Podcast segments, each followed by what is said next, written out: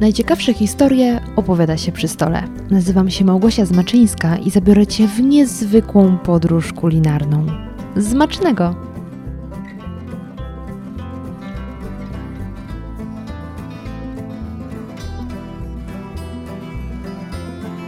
Choć przez długi czas zamiast z wyrafinowanym trunkiem kojarzyło się z zapitką do kiełbaski z grilla, obecnie piwo przeżywa absolutny renesans.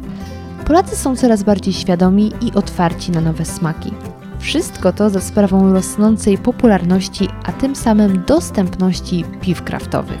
Z okazji Międzynarodowego Dnia Piwa oraz Piwowara, które obchodzimy 2 sierpnia, zabieram Was na wycieczkę do pięknej Gdyni, gdzie spotkałam się z Tomaszem Brzostowskim, prezesem browaru Brodacz. Tomek obiecał wprowadzić mnie do świata piw kraftowych, o których dotychczas nie miałam najmniejszego pojęcia.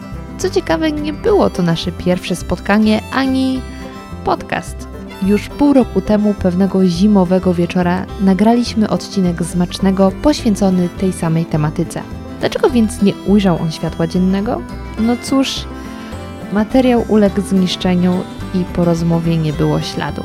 Jednak nie ma tego złego, co by na dobre nie wyszło, bo dzięki temu mieliśmy kolejny pretekst, aby się spotkać tym razem w zdecydowanie przyjemniejszych okolicznościach przyrody. O co chodzi z piwami kraftowymi? Czym to się różni od zwykłego piwa, po które mogę sobie wejść do pierwszego lepszego sklepu i wziąć po prostu z chłodni? No to najczęściej właśnie tym, że piw kraftowych jeszcze najczęściej nie możesz po prostu pójść do sklepu i kupić spółki, chociaż to już się zmienia. I zmienia się bardzo dynamicznie, bo zarówno sieci handlowe, jak i sieci dyskontów ale też jakieś delikatesowe sklepy e, coraz częściej mają w ofercie piwa rzemieślnicze, czy też kraftowe. E, czy jest jakaś różnica między rzemieślniczym a kraftowym? Nie, nie, w zasadzie Nazewnictwo, nie ma. No, okay. tak. I co? No i na pewno masz no jednak inne podejście do samego produktu, bo najczęściej w krafcie jest tak, że nie chce się tracić jakości tego. Znaczy na pierwszej, na, w pierwszej, yy, pierwsze zawsze jest jakość, czyli smak, aromat tego piwa, odczucie, yy, jakie je pijesz, yy, a dopiero potem gdzieś się pojawiają tabele. Yy, takie wiesz, kosztowe i tak dalej, i tak dalej, nie? Także tutaj bardziej chodzi o to, żeby przedstawić wizję konkretnego piwa, a dopiero potem zastanawiasz się nad tym, czy to w ogóle yy, ma komercyjny sens, czy nie. Okej, okay. i to jest coś, co w jakimś stopniu możemy e, zobaczyć z zewnątrz. Mhm. Ale co różni już sam produkt kraftowy od takiego mm, bardzo popularnego Heinekena, Carlsberga, czy naszego A, żywca? no i widzisz, no to przy, O ile żywiec wszystkim... jeszcze jest nasz, nie wiem. Co jest, żywiec? Jest nasz, czy nie jest nasz? Nie, no jest Heinekena właśnie. Tak? Tak. Ale kiedyś był nasz? E, no kiedyś dawno tak. No, no to kiedyś, okej, okay, pamiętamy. Kiedyś, tak, tak. No teraz w zasadzie te duże browary nie są polskimi browarami, tak? W sensie one mają zakłady produkcyjne w Polsce i pewnie zatrudniają polskich pracowników, e, no ale raczej no, właściciel, właścicielem są duże koncerny zachodnie. Mhm. E, no i teraz co? Rzetelnością wykonania, tak? Czyli jeżeli masz piwo dajmy na to nawet jeżeli ktoś robi pilsa, czyli taki bardzo podstawowy styl, e, no to najczęściej jest tak, że jak browar kraftowy to robi, to tam się znajdują składniki, które są potrzebne do pilsa. A często jest tak w dużych browarach, że szuka się takich oszczędności trochę niepotrzebnych w naszym odczuciu, tak? Mhm. W odczuciu kraftowców. Czyli, Czyli na przykład dolewamy więcej wody? Yy, znaczy nie, bardziej można na przykład szukać tańszych zastępników yy, słodu, tak? Czyli albo wrzucamy tam yy, ziarna niesłodowane, albo najgorzej kukurydzę, czy grysi kukurydziany, czy syrop glukozowo-fruktozowy i no teraz już coraz częściej te duże browary też poszły po rozum do głowy i starają się jednak e, robić te piwa tak zwane all grain, mhm. czym się czasami szczycą na etykietach. Takie powiedzmy pełnoziarniste. Takie pełnoziarniste, tak. Takie wykonane generalnie z ziaren, mhm. ze słodu. E, no bo wcześniej to jednak bywało różnie. Tam generalnie jest ciśnięcie na, na maksymalizację zysku. Jak w korporacjach. Tak, więc no, dodaje się po prostu, szuka się oszczędności, a że można maksymalnie 49% zasypu e, czyli tego, tego ziarna, które się używa, słodu, tak? Zastąpić nie słodem. 49 aż? Tak, bo taka jest wow. w sumie jakby według chyba polskiej normy jest taka definicja piwa, że 51% e, zasypu to musi być słód. A, A to- 49% To jest wcale chyba trochę tak jak na przykład z mm, parówkami, dajmy na to, żeby nazwać je cielęcymi, to musi być jakiś pro, procent cie, cielęciny, a resztę już dajesz co chcesz. Coś w tym stylu. Okej. Tak, coś w tym stylu. E, no i to. E, co chciałem jeszcze powiedzieć? A propos, miałem. Aha, no bo większość piw e, koncernowych, takich dużych browarów, to zazwyczaj jest po prostu jeden styl. Dopiero od niedawna e, obserwujemy takie zjawisko jakby rozproszenia oferty, czyli du- duże browary zaczynają się bawić w jakieś IPy, w jakieś APy, w jakieś piwa białe, witbiry, tak? Pochodzenia belgijskiego, czy pszenice niemieckie. E, No a w krafcie to jest codzienność, tak? I do tego stopnia, że powstają, powstaje bardzo dużo takich też hybrydowych stylów, bo generalnie piwa dzieli się na style. No do, do tego Tak. chciałam zaraz przejść. No dokładnie, no tam górnej, dolnej fermentacji, powiedzmy, że to jest taki, taki główny podział, no więc większość piw produkowanych przez duże browary to jest w zasadzie jeden styl, czyli międzynarodowy lager, czyli piwo dolnej fermentacji, a w krafcie no to hulaj dusza, nie? Najczęściej są to IPy, APy, ale często to są też zupełnie różne od siebie piwa, bo gra się ekstraktem, gra się peł- pełnią, gra się zasypem, gra się e, mieszankami słodów, f- mieszankami chmieli, e, różnego rodzaju drożdżami, bo w zależności od tego, jakie, jakiego szczepu drożdży użyjesz, to też osiągniesz różny efekt. E, Więc no, jakby różnorodność tych produktów, e, ich unikatowość, wyjątkowość jest na zdecydowanie wyższym poziomie.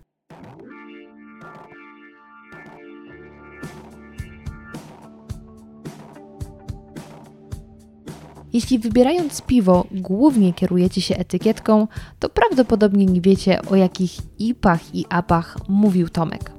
Śpieszymy więc z wyjaśnieniami. Sztandarem takim e, właśnie koncernowych browarów, czy, czy też większe, większości piw produkowanych w Polsce, to są te międzynarodowe lagery. Tak. No to większością piw produkowanych przez browary kraftowe są IPy. IPy to są takie piwa... Poczekaj, e. Czyli lager to nie jest jeszcze odmiana, czy Nie, lager, e, znaczy, znaczy wiesz co, lager dzieli się też na, na wiele różnych stylów. Tam możesz mieć koźlaka w tym, możesz mieć w tym e, Helesa, możesz mieć, e, no nie wiem, co jeszcze, Pilsa możesz mieć. Pils też się dzieli na, na czeski na niemiecki, zależności od tego, jakie tam są parametry tego wszystkiego. E, więc, no ale generalnie jakby tam się nie ma co za bardzo rozwodzić, tak? Jest jakiś, jest lager, taki w sensie jasny, wysoko odfermentowany, międzynarodowy lager i w zasadzie temat się kończy. One tam mogą się delikatnie różnić, może goryczką, mhm. może trochę słodowością, znaczy ta goryczka tam zazwyczaj nie występuje. E, No a jednak e, IPy na przykład są w kontrze do tego, bo one mają zazwyczaj dużo więcej smaku, mają dużo więcej aromatu, używa się znacznie więcej chmielu, znacznie więcej aromatycznego chmielu, który też wytwarza e, później odpowiedni profil aromatyczny tego piwa, e, ale też smakowy, no bo te chmiele, których używamy e, mają bardzo dużo olejków e, eterycznych i nie tylko i dzięki temu też mamy wyższą goryczkę, też o różnym profilu, bo może być taka bardziej grapefruitowa, a może być taka bardziej sosnowa, czy też świerkowa, taka wiesz, leśna, więc tego, tych, tych możliwości jest znacznie więcej, więc powiedzmy, że generalnie większość piw produkowanych przez browary kraftowe to są te IPy, które są wyraziste, właśnie takie fajne, zazwyczaj soczyste, e, no bardzo, bardzo różne od tego, Mhm. co, do czego przyzwyczajają nas duże browary. a APy? Apy są, można powiedzieć, lżejszą wersją IP. I jest jeszcze coś? Czy tylko No dzieli się na pewnie. IPy i APy? Nie, no jest tego mnóstwo. Dobra, to poczekaj, zanim dojdziemy do tych pozostałych, bo jest tego mnóstwo, oczywiście Tak. wszystkim mi pewnie nie powiesz, no to y, żeby to tak usystematyzować, zaraz zaatakuje nas pingwin, Żagiel z pingwinem dokładnie. y, tutaj mówimy o składnikach, że Mhm. IPy y, tworzą konkretne składniki tylko powiedzmy w różnych proporcjach, czyli Mhm. jednak jest to kwestia samego procesu produkcji, że na przykład temperatura jest inna, czy ciśnienie. Proces produkcji coś. też się nieco różni. Mhm. Znaczy, generalnie różni się e, tym, jakie piwo, znaczy jakie z głównych gałęzi piw ważysz, bo dwie takie główne gałęzie e, rodzajów piwa to są ale, piwa górnej fermentacji i tu mamy ipy, apy, pszenice, tam, czyli wajceny, witbiry i tego typu rzeczy. E, imperialne stauty, bla, bla, bla, i stauty w ogóle też. No i mamy te lagery, tak, czyli piwa dolnej fermentacji. I A, tu okej, jest I różnica. tu mamy lagera. Dobra, Tak, garyt. i tu jest różnica, i tu jest różnica głównie w temperaturze fermentacji, bo jakby sam proces zacierania zazwyczaj przebiega bardzo podobnie. Czyli zacieranie to znaczy, że się rozwala ten chmiel? Wsypujesz, nie, słód. A, W sensie wsypujesz słód do wody o jakiejś tam określonej temperaturze, w zależności od tego, co chcesz osiągnąć. E, bo im wyższa temperatura e, zacierania, tym bardziej słodkie, pełne piwo powinno się otrzymać, a im niższa temperatura zacierania, tym prawdopodobnie bardziej wytrawne, bardziej sesyjne piwo będzie w stanie otrzymać. Ale też bardziej, e, też mocniej alkoholowe, nie? Głębiej odfermentowane. okej. Tak, ale powiedzmy, że tutaj nie ma większych różnic pomiędzy lagerami i Mhm. ale'ami. Później jest jakby proces chmielenia, czyli got- gotujemy brzeczkę, bo z zacierania słodu i wody powstaje nam brzeczka. Brzeczka? Brzeczka. O, jakie ładne słowo. No widzisz. Tak, taki, grzeczka. taki bardzo słodki e, płyn, można powiedzieć. No bo ze słodu wychodzi e, po prostu skorobia, tak? Mhm. E, która jest też składana przez enzymy, które znajdują się w ziarnie. I powstaje nam, powstają cukry proste, więc wychodzi taki bardzo słodki, no bardzo, słodka, bardzo słodki napój, można powiedzieć. Brzeczka. Jak jest ciepła, to jakby nie, generalnie jest smaczna. No i Takie tak, jakby- tak, dokładnie. No i potem to gotujesz przez zazwyczaj około 60 do 90 minut z chmielem w odpowiednich proporcjach, w odpowiednich dawkach, w odpowiedniej odmianie chmielu, w zależności od tego, co chcesz osiągnąć. E, I potem to schładzasz i fermentujesz. No i lagery... I tutaj się już zaczyna ten, ten podział. I tu już zaczyna się taki, tak, ten podział. Główny. Taki okej. główny podział. I jak chcesz zrobić lagera, to używasz innych szczepów drożdży, które fermentują zazwyczaj w niższych temperaturach. Tam powiedzmy do 12 stopni Celsjusza. A jak chcesz zrobić ale'a, to zazwyczaj zaczynasz zabawę od 16 stopni Celsjusza. No, to nieduża różnica. Nie jest duża różnica, ale dla drożdży to jest duża różnica. No dla drożdży tak, Tak. bo to wiadomo, na przykład jak robisz chleb. Jak Tak. Dasz, dasz za ciepłą wodę, no to po drożdżach. Tak, to po drożdżach. Okej, czyli powiedzmy, jeśli mielibyśmy s- tą samą brzeczkę wyjściową, Mhm. cudowna nazwa, Brzeczka. to później jak, y, jak poddamy ją albo jednej fermentacji, albo drugiej, Mhm. To w smaku jakie dostrzeżemy główne różnice? No, na przykład lagerowa, e, no drożdże lagerowe będą miały czystszy profil, tak to się nazywa profesjonalnie. A tu chodzi o to, że one nie produkują albo produkują znacznie mniej estrów, czyli takich związków e, lotnych chyba. Ja nie jestem też mikro, jakby, nie jestem też jakby tym technologiem, Technologiem. technologiem e, produkcji żywności. Więc mogę, mogę coś pokręcić, ale y, zasady znam mniej więcej. I, no i one po prostu mają mniej tych związków aromatycznych, czyli na przykład nie będą pachnieć tak owocowo albo tak kwiatowo. A te ale będą a bardziej ale, intensywne ale, ale w smaku. tak, ale'owe drożdże raczej dodają od siebie jeszcze aromaty, nie? I trochę więcej smaczku. A no. czy y, też w zależności od rodzaju fermentacji różni się za... Żagiel atakuje goś. Y, No. z, y, różni się zawartość alkoholu? Nie, możesz zrobić równie mocnego ale'a co lagera, albo lagera co ale'a i tak samo w drugą stronę możesz zrobić równie lekkiego ale'a co lagera, także... No to masz pszenicę, pszenicę masz y, wajceny, czyli tradycyjne niemieckie, y, masz, y, no mówimy tu o piwach do górnej fermentacji, tak? A, czyli czekaj, czekaj, czekaj, czekaj. A PIPy są górnej fermentacji. I one nie są pszeniczne. Nie, może być domieszka słodu pszenicznego, żeby poprawić pianę, Aha. ale zazwyczaj to są w większości piw, to są piwa jęczmienne. Hmm. Tak. Okej. Dobrze, to No. idziemy dalej. Mamy I teraz pszeniczne. tak, no masz te pszenice powiedzmy tradycyjne wajceny niemieckie, później masz na przykład e, piwa białe, żeby tam beer blanche, tak? e, Czy żywiec biały to właśnie jest piwo białe, takie... Prawdopodobnie tak. Dobre jeżeli są. jest tam kolendra i skórka pomarańczy, to tak, jest to taki, można powiedzieć, wywodzący się z Belgii witbier, no, czyli Okej. piwo białe. Tak. E, co jeszcze masz? Stauty, czy też portery angielskie. E, to są ciemne piwka, zazwyczaj dosyć lekkie. Mhm. E, No, jeszcze są oczywiście wersje imperialne, czyli czy tam podwójne, po prostu mocne wersje, e, które tam, no nie wiem, po 10-12% alkoholu potrafią mieć. Czyli na przykład Russian Imperial Stout, tak? No Tak to wiadomo, że. Russian to musi mieć trochę więcej. No. Ale żeby nie było, tam nie jest dolewana wódka, nie? Okej. Także tak, to, to nie jest tak. Nie wyobrażam sobie takiego Do- piwa z wódką. Uwaga, dementuję, do piwa wódki się nie dolewa.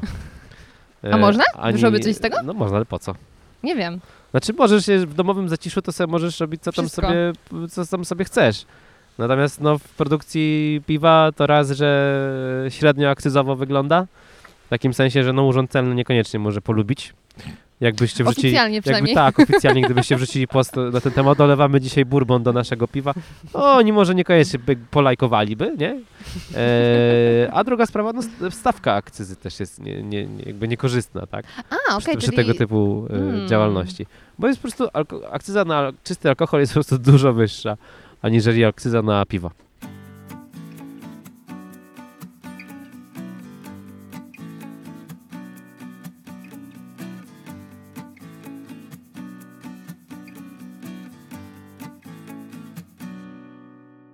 Byłam ciekawa, czy jest jeden główny gatunek piwa, który produkują polskie browary kraftowe. Kipy, IPy. ipy, jakieś pszeniczne ipy, bo też można robić takie. Teraz jest bardzo w modzie. E, teraz były bardzo, w- są w modzie New England IPA, czyli takie soczyste, mętne, e, zazwyczaj gładkie, takie soczkowe wręcz, gdzie się bardzo dużo chmielu używa, żeby był taki efekt soczku, jakbyś Kubuś. piła soczek. Tak. Ale nie daj się zwieść, bo zazwyczaj mają tak 6, 7, 8% alkoholu. To sfermentowany kubuś. Taki przefermentowany kubuś, tak dobrze przefermentowany kubuś, taki konkretny. E, no a teraz ostatnio, naj, ostatni trend to jest double dry hopped, I co czyli to znaczy? podwójnie chmielone na zimno, czyli e, taką normalną praktyką już w tej chwili w piwowarstwie kraftowym jest e, chmielenie piwa na zimno, czyli dodawanie chmielu po procesie fermentacji, który zazwyczaj trwa do tygodnia, żeby nachmielić piwo na aromat i na smak. I tam się zazwyczaj używa najwięcej chmielu. E, a teraz jak masz DDH, to dwa razy używasz taką ilość chmielu. Żeby ten aromat był jak najbardziej intensywny. Tak. I żeby była, był jak największy efekt soczku. Czyli trochę mm, ten trend cold brew też, y, gdzie też tą kawę robi Infuzujesz? się... No tak, w sumie jest to infuzja. Tak, tylko że zazwyczaj chmieli się trochę dłużej. Mhm. No w zależności od tego, jaką tech, techniką to wykonujesz, bo możesz wrzucić chmiel do tanku, co jest trochę mniej wydajne i powoduje trochę większe straty, a z drugiej albo masz specjalne urządzenia już w tej chwili wymyślone, tak zwane hopgany, yy, które pozwalają znacznie szybciej infuzować. Dobra, no to mm, powiedzmy przeszliśmy przez rodzaje. No. Ja, totalny laik, ogarnęłam mniej więcej o co chodzi. Mhm. Więc powiedz mi, to, że robi się najwięcej w Polsce IPów jest wynikiem... Ip. IP? Ip. Okej, to się nie zmienia w ten sposób. Um, IP. I to amerykańskich, czyli z amerykańskimi chmielami. Dobra, to jest pewnie pokłosie tego, że Polacy najbardziej je lubią. Yy, to jest tak, że jak gdzieś występuje piwowarstwo rzemieślnicze i ma się dobrze, to generalnie IPy są najbardziej popularne. Generalnie... yy, Niezależnie od kraju. Nie, niezależnie od Hmm. kraju. Wydaje się, że po prostu yy, no one są na tyle fajnym piwem i na tyle mogą być też różne od siebie, że ludzi, lu, ludziom to się podoba, nie? I często jest tak, że jak idziesz do jakiegoś, jesteś w innym kraju załóżmy, nie, nie znasz tam, tamtejszej sceny kraftowej, idziesz do multitapu, czyli do pubu, w którym jest wiele kranów Mhm. i wiele różnych piw na tych kranach, no to jeżeli nie znasz na przykład browaru, nie masz jakichś swoich konkretnych preferencji, że masz ochotę że konkretnie na jakiś tam styl piwa, to myślisz sobie, a dobra, to IPę poproszę, nie? Bo IPA zawsze powinna być taka, takim dobrym wyborem, chyba, że jest to na przykład twój pierwszy kontakt i boisz się, że może być zbyt intensywna, to polecam zacząć od APy. Właśnie myślałam, że tak powiesz. Tak. Czyli zaczynam już ogarniać różnicę między IPem, No, IPem i piłaś apem. APę dzisiaj. Tak. Nie, IPę piłaś. Właśnie nie wiem, co piłam, ale było dobre. Piłaś IPę. Ym, Okej, no to w takim razie, jeśli to jest bardziej kwestia tego, że wszyscy tak robią, to Mhm. czy da się jednakowoż stwierdzić, że Polacy mają jakieś konkretne upodobania w jakimś kierunku? Ha, Ha. bardzo dobre pytanie. E, kurczę, nie potrafię ci odpowiedzieć. A patrząc na wasze, Mhm. konkretnie e, browar Brodacz, No, które się cieszą największym powodzeniem? no to nasza podstawka, jednak ta Kalifornia IPA, którą też piłaś. Tak. No to jest, yy, znaczy wiesz co, w tej chwili też jest tak, że duża część konsumentów, nazwijmy to po Mhm. prostu, yy, ma świadomość tego, że istnieją IPy i t- to funkcjonuje jako takie słowo klucz gdzieś tam w języku, powiedzmy, nie? Więc Okej. jeżeli, więc y, IPy często też są popularne z tego powodu, że ludzie, ludzie kojarzą, że coś takiego tak, że coś takiego jest, nie? Okej. No i no bo niekoniecznie masz ochotę, znaczy niekoniecznie będziesz wiedziała, czym jest na przykład American Bitter, nie? a IP już będzie ci łatwiej, no bo jakbym ci wyjaśnił i cały czas mówił o czym, czym jest American Bitter albo Bitter w ogóle, czy, czy jakiś, yy, no nie mild, czy coś takiego, no to gdyby to cały czas promować i wrzucać jak najszerzej, no to pewnie też byłby bardziej popularny aniżeli IPA. Natomiast no IP jest, IPA jest o tyle fajnie, że ona jest naprawdę wyjątkowa. Dobra, a bardziej idziemy w smaki kwaśne, słodkie, gorzkie? Da się stwierdzić? Sezonowo. Jak jest lato, tak jak teraz, to kwaśne, owocowe piwa jak najbardziej. Rabarbar, który też piłam, Rabarbar z czerwoną bezalkoholowy. porzeczką, bezalkoholowy, dokładnie. A to jest też bardzo fajny trend. E, Bezalkoholowe. bezalkoholowy, dokładnie. Coraz mocniejszy. Coraz wydaje mocniejszy, tak. I to widać bardzo mocno. E, No ale tak generalnie fajnie, nie? Że jest taka selekcja też bezalkoholowych piw, bo I fajne, właśnie y, też y, posmakowało mi to wasze, bo Mhm. jak dajmy na to, jest mnóstwo radlerów. Tak. I teraz od razu pytanie, czy radler oznacza, że to jest po prostu coś cytrynowego, bezalkoholowego, czy radler też ma jakieś głębsze znaczenie? nie wiem. Okej, Nie dobra wiem, odpowiedź. ci, że jakby, no, radlery są dla mnie, znaczy zazwyczaj oznaczają piwa słodkie. Takie wydaje mi się, nie? Tak, wydaje mi się, że najczęściej to są jakieś takie z cytrusami rzeczy, Mhm. nie? Okej. Ale, ale jakby No to nie właśnie, zgłębiałem jak radlerów. myślę sobie, że miałabym y, tylko po to, żeby nie pić alkoholu, pić No. piwo, które albo smakuje cytrusami i jest słodkie, albo smakuje jak zwykłe piwo, No. teraz już wiem, lager, No. to wolę napić się wody. Bo Rozumiem. smak zwykłego piwa do mnie w ogóle nie przemawia, Rozumiem. a te cytrusy są za słodkie. Natomiast ten wasz rabarbar Mhm. z Czerwoną porzeczką. z czerwoną porzeczką, Freaky fruits. No. naprawdę spoko. No taka No, dziękuję. lemoniatka, tylko z taką Lekko ciut kwaśna. goryczką Tak. też. I- No. no dokładnie, lekko kwaśna z lekką goryczką, dokładnie. No wiesz, coś... Także kraftowe, y, al- bezalkoholowe rozumiem, y, no musisz pamiętać, że są też ipy bezalkoholowe. bo to był up.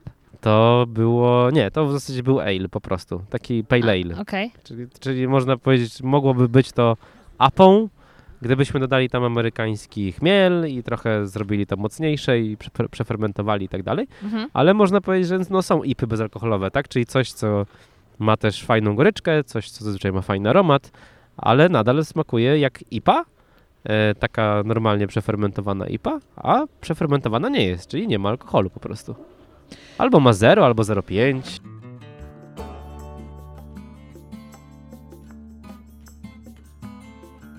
Pamiętam, że jak rozmawialiśmy za pierwszym razem, Mhm. byłam bardzo zaskoczona faktem, że te piwa mogą się od siebie różnić. Wiem, jak No. to dziwnie brzmi, ale to właśnie to, że dla mnie wszystkie te Heinekeny, Carlsbergi smakują identycznie. Mhm. Nie widzę większej różnicy. No, E, A ty mi wtedy zacząłeś opowiadać, że tutaj możesz sobie dodać jakieś coś tam i jest bardziej czekoladowo, jakieś bardziej tak, te bananowo. dziwne słody na przykład możesz. No właśnie, jak to się dzieje? Jak, jak to się robi, żeby Mhm. piwo, czyli mieszanka chmielu i słodu, Mhm. w dużym uproszczeniu, nagle smakowała mi wanilią. A wanilią to najczęściej e, albo się dodaje faktycznie wanilię, Mhm.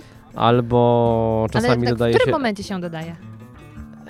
Najczęściej to już na etapie leżakowania, czyli jak już zostało to przefermentowane, Mhm. żeby nie stracić aromatu.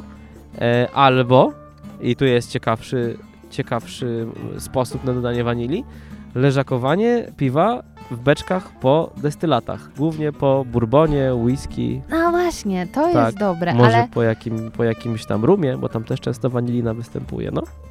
Czyli czekaj, czyli miałam beczkę, w której wcześniej był bourbon No, i z tego bourbonu on ściąga tą wanilię? Znaczy bourbon tak był, powiedzmy tam trochę zostało, znaczy, natomiast generalnie wan- wanilina, tak, czyli ten aromat odpowiedzialny za jakby w- wanilii za wanilię, Mhm. powiedzmy, e, no tak, wytwarza się przy kontakcie destylatu z dębem opalanym Naprawdę? najczęściej, tak, Tak powstaje też cukier wanilinowy? nie wiem. Ale to było dobre, gdyby tam dąb maczał palce. Być może. Nie wiem, nie wiem, czy tam taki dom stoi i Sprawdźmy w to w kolejnym palce. odcinku. Dokładnie. Może znajdziesz jakąś panią z doktora Edgara i ci Z waniliną. Tak, e, no i wtedy jest fajne, no bo tamten bourbon czy tam coś innego sobie przeleżakowało, ta wanilia tam się wytworzyła. Zazwyczaj się troszeczkę tego bourbonu tam zostaje. E, niedużo, tam z 2 litry może, nie? Nie dużo. Niedużo, ale no zazwyczaj to zostawiasz, żeby to jednak zostało w piwie e, i fajnie się wtedy robi. Wtedy się robi bardzo fajnie, zazwyczaj, zazwyczaj, no bo nie zawsze, no bo jakby nie, nie zawsze też dobre beczki się niestety ma. Mhm. Ale jak się ma dobre beczki po dobrym destylacie, to zazwyczaj wychodzi fajnie.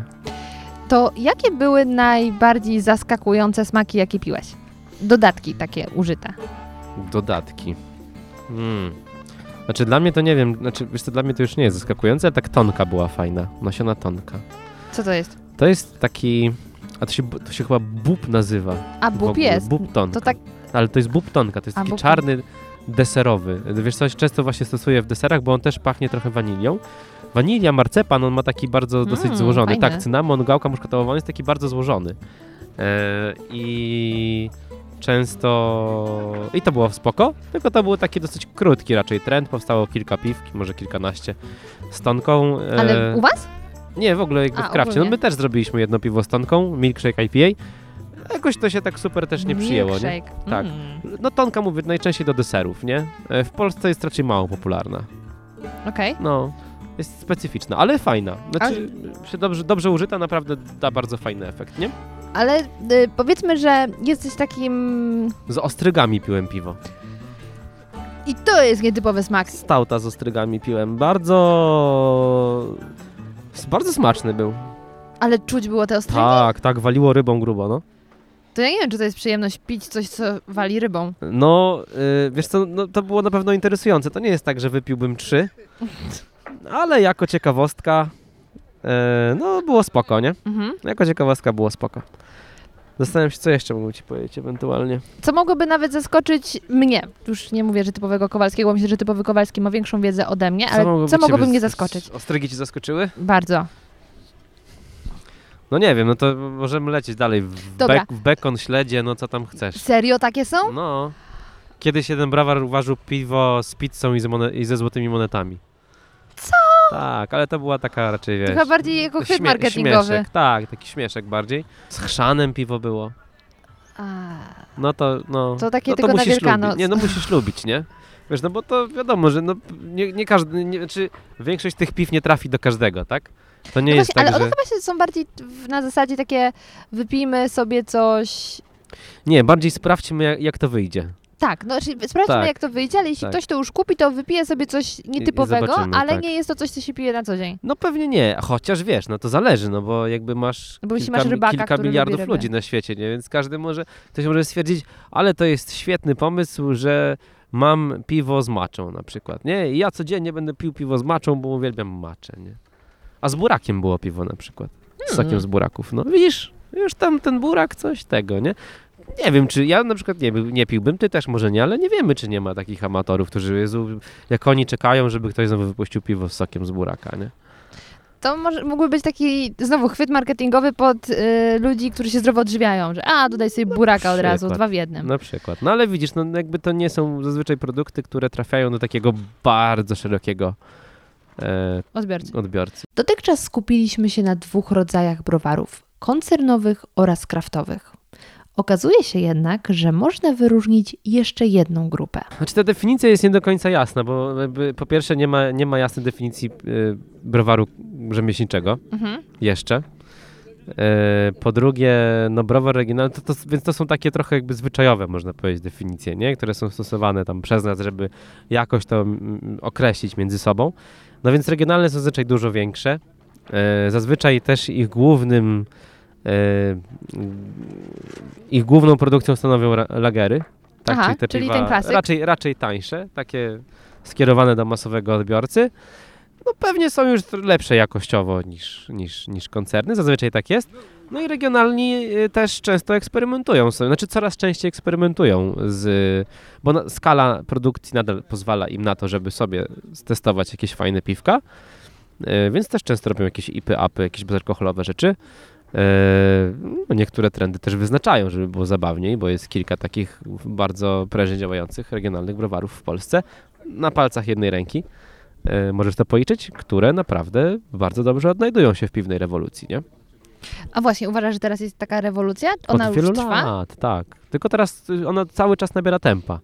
To jeszcze będzie chwilę trwało, zanim my już będziemy jakby w większości społeczeństwa świadomi, Wyedukowani? wyedukowani, że jest coś takiego i zanim dotrzemy do tych wszystkich ludzi. E, no ale nie da się ukryć, no jakby nie powstrzymasz tego, jakby to, to już jest nie do zatrzymania, tak? To jest, działa, działa już od 8 czy 9 lat. E, no i będzie działać dalej. To cały czas rośnie w siłę, tak? Coraz więcej pojawia się e, fajnych inicjatyw piwnych, w sensie browarów. Coraz więcej piw jest tworzonych. W zeszłym roku chyba było 2017 premier. Takich zupełnie nowych piw stworzonych przez browary. Hmm. 2017. Okej, także. ale W teraz... 2018 roku było 2017 premier. Haha, So close. tak. Nie pamiętam teraz, jaka to była liczba, ale No. pamiętam, że zrobiła na mnie ogromne wrażenie. Mhm. Byłam w szoku.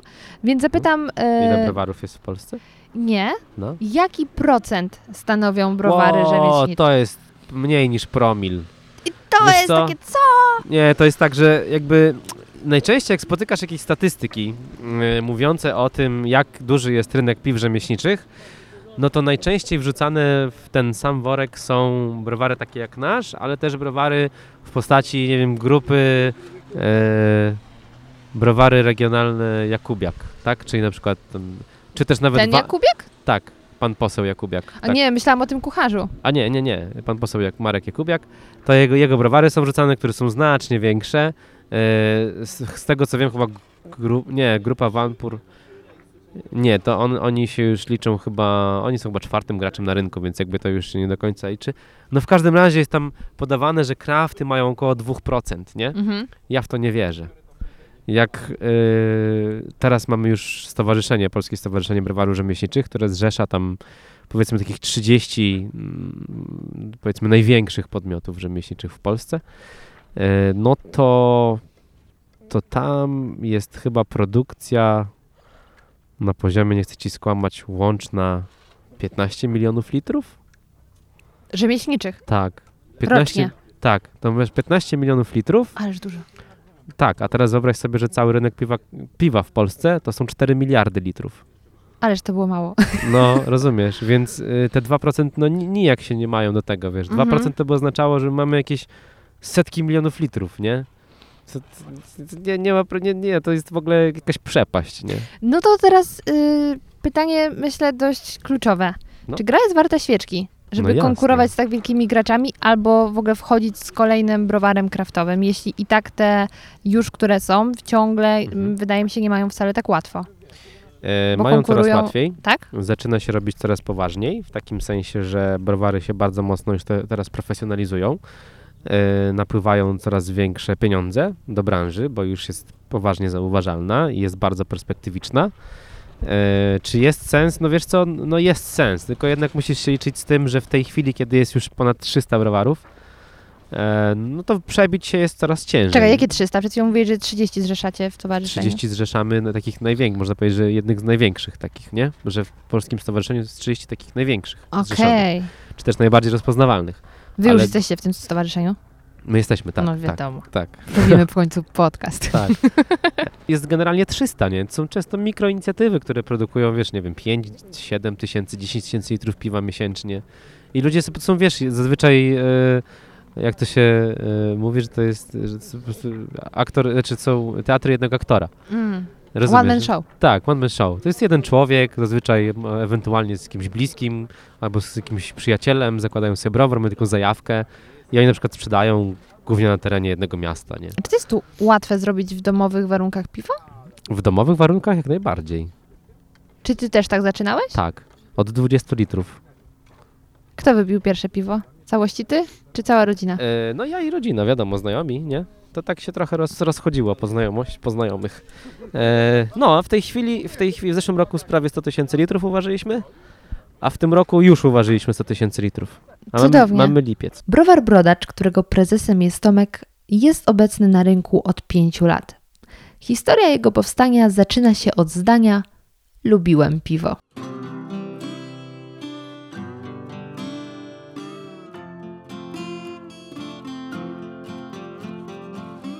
A no i szwagier zaczął mi pokazywać. Jak przyjeżdżałem na wakacje do siostry i do szwagra tutaj do Trójmiasta, Mhm. To browar Amber był wtedy tutaj zaczynał być taki bardzo popularny. No i piwo żywe i koźlak. Potem się pojawił, pojawiło miodowe z browaru Ciechan. I to był taki, taki zaczątek w ogóle, nie? By tego wszystkiego. Yy, I ja tak stwierdziłem, kurczę, no to chyba warto coś tam w tym piwie jeszcze poszukać, skoro są takie różne rzeczy. No i zacząłem Jakiś tam sklep osiedlowy był, jak już się przeprowadziłem do Trójmiasta na studia. To był taki fajny sklep osiedlowy, yy, który był bardzo grubo zastawiony różnymi piwami z Czech, z, z Litwy. No teraz to już tak trochę zdrożewnieje, no to patrzę, bo to jednak zupełnie nie- ta, nie, nie ta kategoria produktu. Yy, No ale w końcu zacząłem i dowiedziałem się, że można ważyć piwo w domu. Pomógł internet. yy, I czytałem o tym, ale nie potrafiłem sobie wyobrazić tego procesu, więc poszedłem na warsztaty z ważenia piwa. I po tych warsztatach zacząłem już, kupiłem swój pierwszy zestaw samodzielnie za pierwszą wypłatę i zacząłem ważyć. I po uważaniu już pierwszego stwierdziłeś, kurczę, chciałbym to robić? Nie, nie, to nie było tak. Nie do końca miałem plan na, na siebie, na życie. Dzień Można dobry, dobrze, że się spotkaliśmy. Znaczy, ja, ja od dawna wiedziałem, znaczy inaczej, e, ta praca, która pozwoliła mi e, kupić ten zestaw samodzielnie, to zanim ją dostałem, to na rozmowie rekrutacyjnej padło pytanie, gdzie się pan widzi za 3 lata? Czyli tak nieźle, ja ostatnio słyszałam, gdzie się widzę za 40. Nie, no to ja powiedziałem za 3, więc ja powiedziałem, że, że u siebie. Tak, jakby w, we własnym biznesie. Mhm. E, I żeby było śmieszniej, to po do, prawie dokładnie trzech latach byłem, miałem już własny biznes. Ile miałeś wtedy lat? 25. Jest dla mnie nadzieja. 25, sze- jakoś tak, no, dokładnie. Nie, no jest pewnie, a ile masz? Myślę, że tak. No, to pewnie, Ale miałeś 25 na rozmowie, czy jak już zakładałeś biznes? jak już zakładałem biznes. O nie, to nie ma dla mnie nadziei. No i jak? Ja przecież już miałeś biznes, już miałeś biznes. No właśnie, już się zmieniam Spokojnie, dobra, słuchaj, no. Porażki trzeba, porażki trzeba przekuć w sukces, No no, tak. tyle, no. I, I wtedy wiedziałeś, że będziesz miał swój biznes, ale nie wiedziałeś jaki. Nie wiedziałem jaki. E, no i tak jakaś ta zajawka na, te, na to piwo się pojawiła, coraz grubsza. E, I w końcu jak już zaczynałem mieć jasność, że kurde, to jest co, co ja chcę robić jako swój własny biznes i zacząłem to robić. Just do it, nie? tak. Wiesz, od, odpowiedz sobie na jedno zajebiście ważne pytanie, A co chcesz w życiu to robić, a potem to rób, nie? Ach, te Proste. polskie mądre filmy. No dokładnie. Trzeba było sobie znaleźć finansowanie, bo to też nie było takie proste. Mhm. Potrzebowałem tam 50 tysięcy złotych, żeby to wszystko sfinansować. E, pomogła pożyczka z Unii Europejskiej, którą w listopadzie tego roku spłacę już do końca. No i tak dalej, i tak dalej. Aż do crowdfundingu. Czy jak już wystartowałeś z tym biznesem, bo Mhm. domyślam się, że zanim wystartowałeś, to musiałeś zrobić jakieś badanie rynku? Czy tak bardziej, a, tak, spróbujmy. powiedzmy, że miałem jakiś ogląd sytuacji, dlatego że cały czas się piwem interesowałem, e, czytałem. Z, no mistrz Kopyra pomagał, nie, nie będę ukrywał. On był wiedzą, źródłem wiedzy wtedy. No i śledziłem scenę po prostu. Za, zajawiłem się dosyć mocno. Festiwale, tam jeździłem do Poznania specjalnie na festiwal, wiesz. E, mój pierwszy festiwal był w 2014 czy 14 chyba roku. I wtedy prezentowałeś już swoje... Nie, i wtedy, A, już, wtedy uczestnik. już wiedziałem, że będę robił Okej, swój czyli że byłeś uczestnikiem, nie tak, jakoś tak, wystawcą. Tak, Mhm. tak. Czy tak. No, dokładnie. Uczestnikiem. E, no to wtedy jeszcze to było malutkie, nie? To tam było 15, 20 stoisk, coś Mhm. takiego, nie? Także tam, wiesz, przy, myśmy zrobili tak, że zrobiliśmy sobie, pojechaliśmy busem z y, Gdańska do Poznania i tego samego dnia wracaliśmy jeszcze, nie? Bo zdążyliśmy obskoczyć właściwie wszystkie stoiska. Zabrać butelki na drogę. Tak, tak, no było, było interesująco. No, także teraz ta branża wygląda zupełnie inaczej. Zupełnie inaczej. Teraz to już są, zaczynają być naprawdę poważne biznesy z y, naprawdę dużymi pieniędzmi, z dużym zapleczem, z bardzo nowoczesnym sprzętem. Rośnie to niesamowicie dynamicznie. Kiedy wyobrażamy sobie browar, widzimy przed oczami sztab osób, które dbają o to, abyśmy mogli cieszyć się buteleczką zimnego piwa. Okazuje się jednak, że piwowarska rodzina wcale nie jest taka duża. Sam brodacz to... nie, nie. Znaczy ja, piwowar Karol, e, jest Adam, który jest naszym człowiekiem od zada- zadań specjalnych, tak go nazwijmy. E, I od 1 sierpnia jeszcze jeden człowiek. Wszyscy mają brodę? Tak, Okej, czyli jesteście autentyczni w swoim przekazie, dobrze. tak, dokładnie. I no i jest Maciek, ale Maciek jakby jest teraz, e, zarządza naszą hurtownią, którą sobie kupiliśmy w trakcie crowdfundingu. Mhm. E, no i Maciek tam jeszcze dwóch ludzi ma. Także mamy tu 4-7 osób, tak? Z 3 do 7 w ciągu pół roku mniej więcej. No dobra, no ale czy to teraz jest tak, że mm, ponieważ już wiem, że wy nie macie swojego browaru jako miejsca bezpośrednio, Nie mamy. tylko Jesteśmy kontraktem.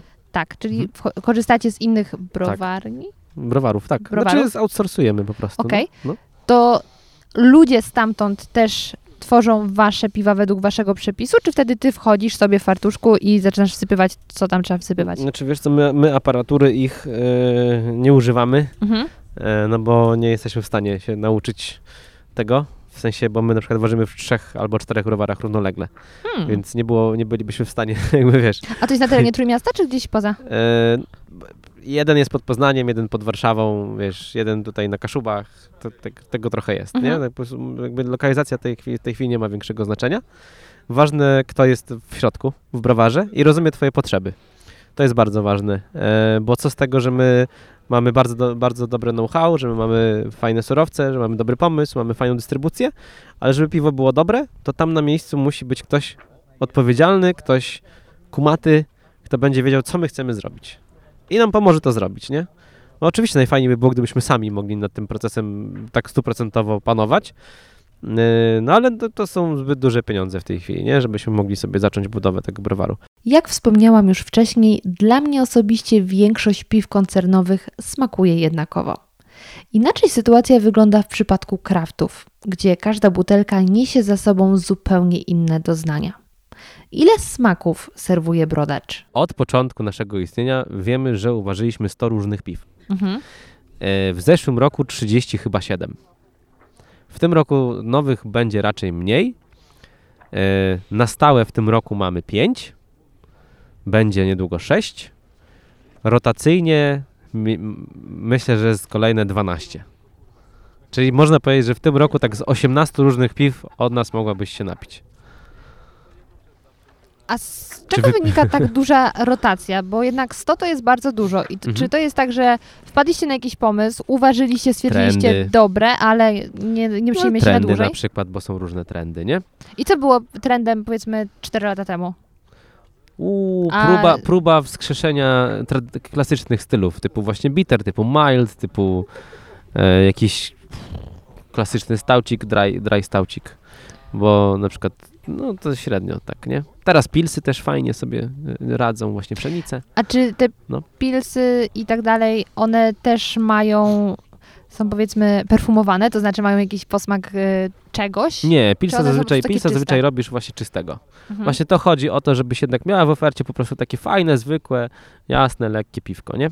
No nie każdy ma, ma ochotę na jakąś, wiesz, ferię aromatów, smaków i tak dalej. Po prostu, o, jest kraftowy browar, fajnie, mają pilsa, super, poproszę, nie? Bo chcę, mam ochotę na pilsa, cieszę się, że jest kraftowy.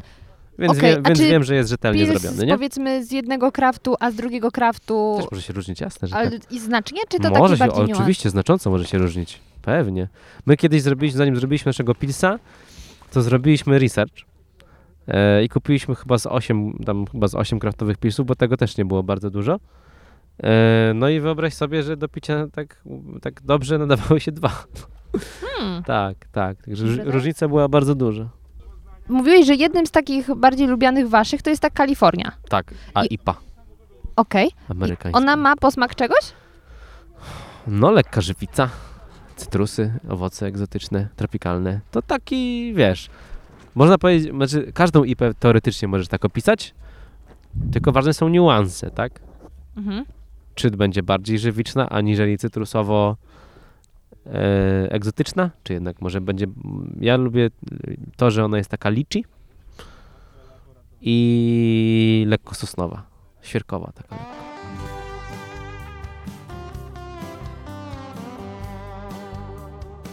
Jak wygląda proces wymyślania tych nowych kompozycji? Siedzisz sobie i myślisz, zjadłem truskawki. A, ale może zjadłem truskawki z piwem, zróbmy piwo. No, to mniej więcej. mniej więcej. Znaczy, wiesz co, no z jednej strony tak, no e, raz, że jakby ważysz też to, na co masz ochotę, w takim sensie, że wymyśliłaś sobie coś, e, co wydaje ci się, że okej, w- wydaje się być fajne, piłbym to, nie? Piłabym, spoko. I wtedy sobie ważysz i sprawdzasz, jak na to reaguje rynek, czy to jest miłe dla nich, czy niemiłe. Ale też obserwujesz oczywiście trendy i dwa, że, i trzy, że obserwujesz, co po prostu ludzie chcą pić. No i my teraz, z racji tego, że mamy bezpośredni kontakt z odbiorcami w postaci lokali gastronomicznych i sklepów, wiemy po co ludzie przychodzą, i wiemy czego chcą, Mhm. wiemy o co pytają, no to staramy się im też takie rzeczy zaoferować. Bo dlaczego nie? Jaki był najdziwniejszy smak, który wy zrobiliście? Albo taki, no nie najdziwniejszy, ale taki niesztampowy. Bardzo fajną mieszanką był sezon. Sezon? Sezon? Czy to miało nawiązywać do francuskiego? Tak, to jest Mhm. właściwie... e, Z serem pleśniowym. Nie, z szałwią, szałwią białą, Uuu. rozmarynem, Uuu. tymiankiem cytrynowym i natką pietruszki. Ej, piłabym. No, Macie go jeszcze? Było. Nie. nie, mamy go. E, właśnie to jest taka ciekawostka i teraz właśnie to jest bardzo dobre piwo. To jest stylowo było świetne piwo. Mhm. Ono było bardzo dobre, e, ale sezon jest trudno sprzedawalny w Polsce. No tak, no bo ludzie myślą, mam pić rozmaryn? Dziwne. No właśnie, a na przykład szałwia, wiesz, w ogóle jak szałwia smakuje, jak pachnie, jak ludzie nie mają pojęcia, nie? E, no i ja myślę, że ci, którzy to kupili tak po prostu nas spróbować, no byli zaskoczeni, jak dobrze to może smakować. I wszystko, teraz nie? tylko żałują, że więcej już tego nie kupią. No często tak, tak może być, nie? Dużo osób tak, e, mieliśmy takie zapytania, nie? Kiedy, kiedy salwia, kiedy salwia? A my, no wiesz, jakby też, e, no chcemy to jakby piwo, no, raz w roku sobie ważymy, można tak powiedzieć, nie? A Jaki jest koszt uważenia sobie tak, nie wiem, ile na raz się litrów robi? No Zwykle. my na przykład od 1000 do 10 tysięcy już w tej chwili na jedno piwo potrafimy uważać. Ile to jest butelek potem? No po razy dwa mniej więcej, nie? Czyli 2000 butelek albo 20 tysięcy butelek. No teraz Mhm. najczęściej ważymy 4-5 tysięcy litrów jednorazowo jednego piwa, nie? To jaki jest koszt takiego jednego uważenia, gdybyście chcieli, a raz sobie otworzymy jeszcze sa, sawię? Sezon? Sezon? Sa, szał, szałwie? Salwie? Szałwie? Eee, no to jest różnie, jakby nie chcę ci zdradzić dokładnie insightu. No, no, no, ale to są pieniądze takie, że można sobie pozwolić od czasu do czasu, czy jednak się w ogóle nie kalkuluje? Nie, no możesz sobie pozwolić od czasu do czasu, tym bardziej mając własną dystrybucję, pewnie, że możesz sobie na to pozwolić, no bo jesteś w stanie to jakby rozprowadzić na tyle szeroko, e, żeby każdy był w stanie to wypić też w, dobrym, w dobrej kondycji, a nie gdzieś tam Czekaj, przy końcu w dobrej kondycji piwa, czy dobrej kondycji człowieka? Dobrej kondycji piwa. Okej. E, W dobrej kondycji, no bo najczęściej pi- jest tak, że piwo najlepiej smakuje jak jest świeże, no. Mhm. E, więc jeszcze w dobrej kondycji piwa, e, a nie gdzieś przy końcu terminu, nie? Bo wiesz, tam przecenione i tak dalej, no bo to już w sumie jest tak trochę Takie re. średnie, nie? W sensie no, później masz na przykład taką ocenę, łe, piłem w dzień po terminie i w sumie niedobre, nie? No kurde, Surprise. ciekawe dlaczego. To jakbyście sobie pozwolili na y, remake, No, to ja poproszę buteleczkę, dobrze, y, załatwimy. bo jestem bardzo ciekawa tego smaku. Dobrze. Myślę, że też z serami by dobrze smakowała. Co by ci smakowało? Że z serami by dobrze to piwo smakowało. Y, myślę, że tak. Myślę, że tak. Takie mogłoby, kozie no. by wjechały na przykład. Tak, ono jest takie lekko pieprzowe. Ależ to dobrze wymyśliłeś. No. Na koniec zapytałam Tomka o plany na najbliższą przyszłość. Będziemy budować naszą dystrybucję w oparciu o naszą hurtownię w innych miastach w Polsce. Widzimy, że to bardzo dobrze działa i nasza hurtownia w dwa miesiące stała się naszym najlepszym klientem, więc hello, warto. E, a dwa, e, no bardzo bym chciał e, dogadać szczegóły i otworzyć sklep internetowy. Hmm. Bo to nie jest takie proste w tej, w tej chwili w Polsce. Jest trochę nagonka na sklepy internetowe i żeby zrobić to rzetelnie, zgodnie z prawem, z literą prawa, że tak się wyrażę, no to potrzebuję dwa elementy do, do, do mojej y, układanki, ale jak już będę je miał, a wiem, że mogę je mieć, Piwo i sklep? To są te dwa elementy. nie, ale ci ich nie, nie Ale podam, blisko. nie podam Okej. ci ich, bo to idzie publicznie, a to jest moje, wymyśliłem to i jak już, y, no i się dowiem wkrótce, mam nadzieję, czy będzie to możliwe. Jak będzie to możliwe, to na pewno będziemy startować ze sklepem internetowym. I wtedy każdy sobie będzie mógł zamówić z każdego miejsca i dostać od Was piwko. Mhm. A dopóki tego sklepu nie ma, to gdzie można sprawdzić informacje, y, gdzie jesteście dostępni? Teoretycznie na brodacz.pl, Czemu powiedziałeś teoretycznie? dlatego że tam nie ma wielu punktów jeszcze wpisanych, to jest raz. E, Po drugie, często jest tak, że w lokalach czy sklepach specjalistycznych e, oferta jest rotacyjna, więc może po prostu akurat nie być, ale warto szukać, nie? Zobaczyć. Jeżeli mamy gdzieś tam coś w pobliżu, to zobaczyć, zajść, napisać na Facebooku do nich. Oni często ci ludzie odpowiadają, czy mają, czy nie mają. A jak nie Szukajcie, mają, znajdziecie. tak jak nie mają, to często, e, gęsto są w stanie to w dosyć krótkim czasie załatwić. Super. Tak bym powiedział. No. To chyba wiem wszystko. E, będziemy robić update z waszego piwa. Mhm. Jak będziecie mieli jakieś ciekawe smaczki, zmaczki, to będziemy się kontaktować. Zmaczki. Zmaczki. Z- Product placement smacznego. E, to co, życzę powodzenia. Dziękuję. Jak sobie to piwo e, uważyłeś, tak sobie teraz je wypij Tak. i niech smakuje doskonale. Zawsze. Zawsze i wszędzie. Dziękuję pięknie. Dziękuję również.